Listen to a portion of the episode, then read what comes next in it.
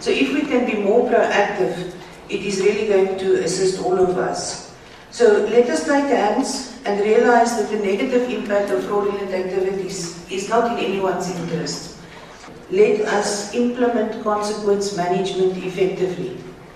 Whether that means corrective action, whether it means advice, whether it means people might be out of work, there are consequences and we've reached that stage where it's no longer negotiable.